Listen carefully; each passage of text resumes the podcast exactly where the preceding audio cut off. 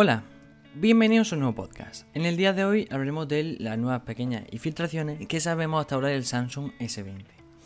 Bien, eh, empezando, por ejemplo, que su numeración cambiaría de, de S11, como hemos visto siempre desde que salió el S1 ha ido subiendo un número, S2, S3, como por ejemplo Apple, el iPhone 1, 2, 3, 4 así, hasta que por ejemplo se saltó del 8 al 10, pues Samsung va a saltar a parece ser del 10 al 20, cambiando la numeración pues 10 dígitos más.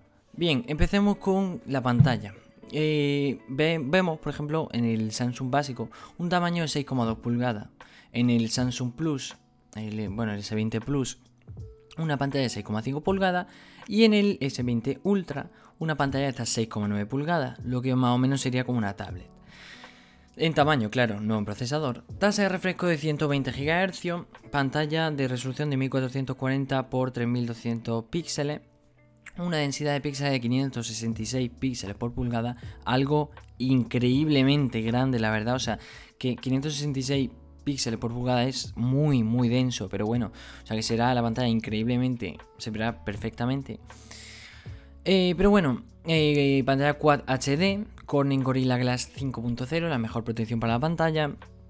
Always on display, lo que sabemos esto de que casi todos los teléfonos Samsung, cuando lo activa, eh, suspender el teléfono, lo apagas como lo quieras decir y se ve la hora o cualquier fondo que tú puedas ya modificar. Bien, y HDR10, entre algunas de las principales características de la pantalla del posible S20. Bien, en temas hardware utilizaría un procesador de la propia empresa presentado a finales de octubre del año pasado, el Exynos 990, dejando de lado los procesadores de Snapdragon. Como decimos, esto eh, puede ser que sí y puede ser que no perfectamente. O que salgan varias versiones, porque recién sacado el Snapdragon 865 que podría estrenar el propio Xiaomi Mi 10, también lo podría estrenar el nuevo y parece ser que dentro de poco presentado Samsung S20.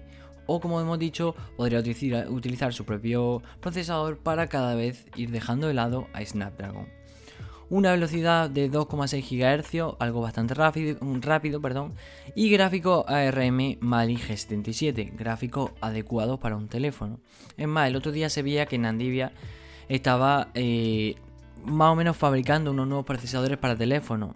Como digo, eso lo primero que lo veremos será en el Asus ROG Phone probablemente. Bien, desde 8 GB de RAM hasta puede ser por ejemplo como 16 como el Mi 10 y 128 en, la, en el modelo más básico de almacenamiento, aunque como digo puede ir cambiando y por ejemplo podríamos ver versiones de 16 GB de RAM y 512 GB de almacenamiento, ampliable mediante micro SD hasta el terabyte de almacenamiento. Tendríamos dos versiones de red 4G, que por ejemplo eh, se cree que el precio del teléfono más básico, el S20 normal, con la menor capacidad, la menor RAM y 4G, valdría unos 799 dólares.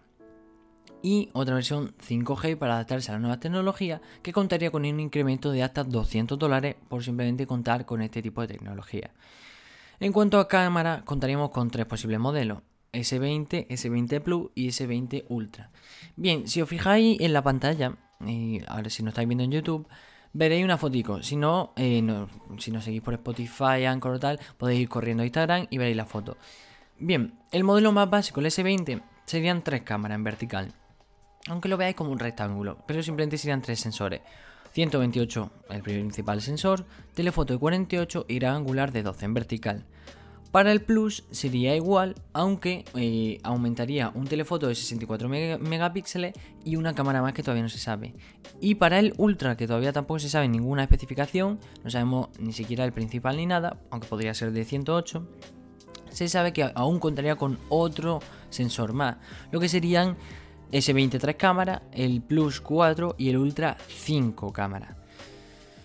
Todavía obviamente no se sabe y parece ser que en tema de vídeo eh, serían hasta, o sea, se podría grabar en vídeo hasta 8K a 30 FPS. Algo bastante, bastante mm, grande, una gran calidad. Lo que obtendría con, que, cualquier vídeo que grabásemos ocuparía bastante espacio. Lo que no sabemos es si de verdad pues, van a desarrollar esta tecnología que podamos grabar en nuestro teléfono a 8K a 30 FPS, mejor que algunas y bastantes cámaras del mercado o simplemente es una filtración errónea. Podría ser, ya lo mismo como en el Samsung S10 se podía grabar a 4K a 60 FPS. Nadie dice que no se pueda grabar esta tecnología. Bien, en el tema de batería serían supuestamente unos 5.000 mAh de batería, aunque esto, mm, intentando verificar un poco esta información, en muchas páginas ponía 4.000, en otras 5.000, en una llegué a ver 12.000 mAh, algo bastante raro. Supongo que estarían hablando de una power bank, porque si no, no creo.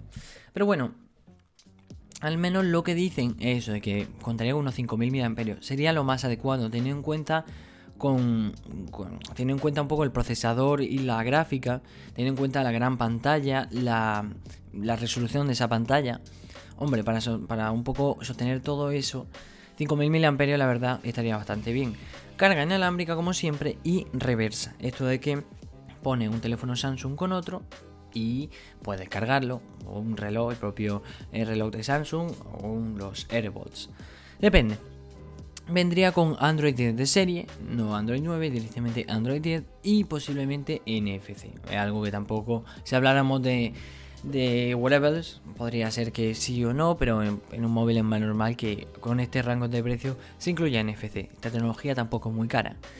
Bien, la presentación sería para ser el 11 de febrero en San Francisco y dejaría como hemos dicho de lado la numeración S11 para cambiar al S20.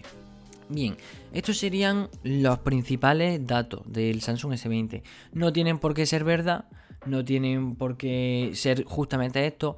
Pueden cambiar, pueden ser diferentes, pueden ser mejor o pueden ser peor.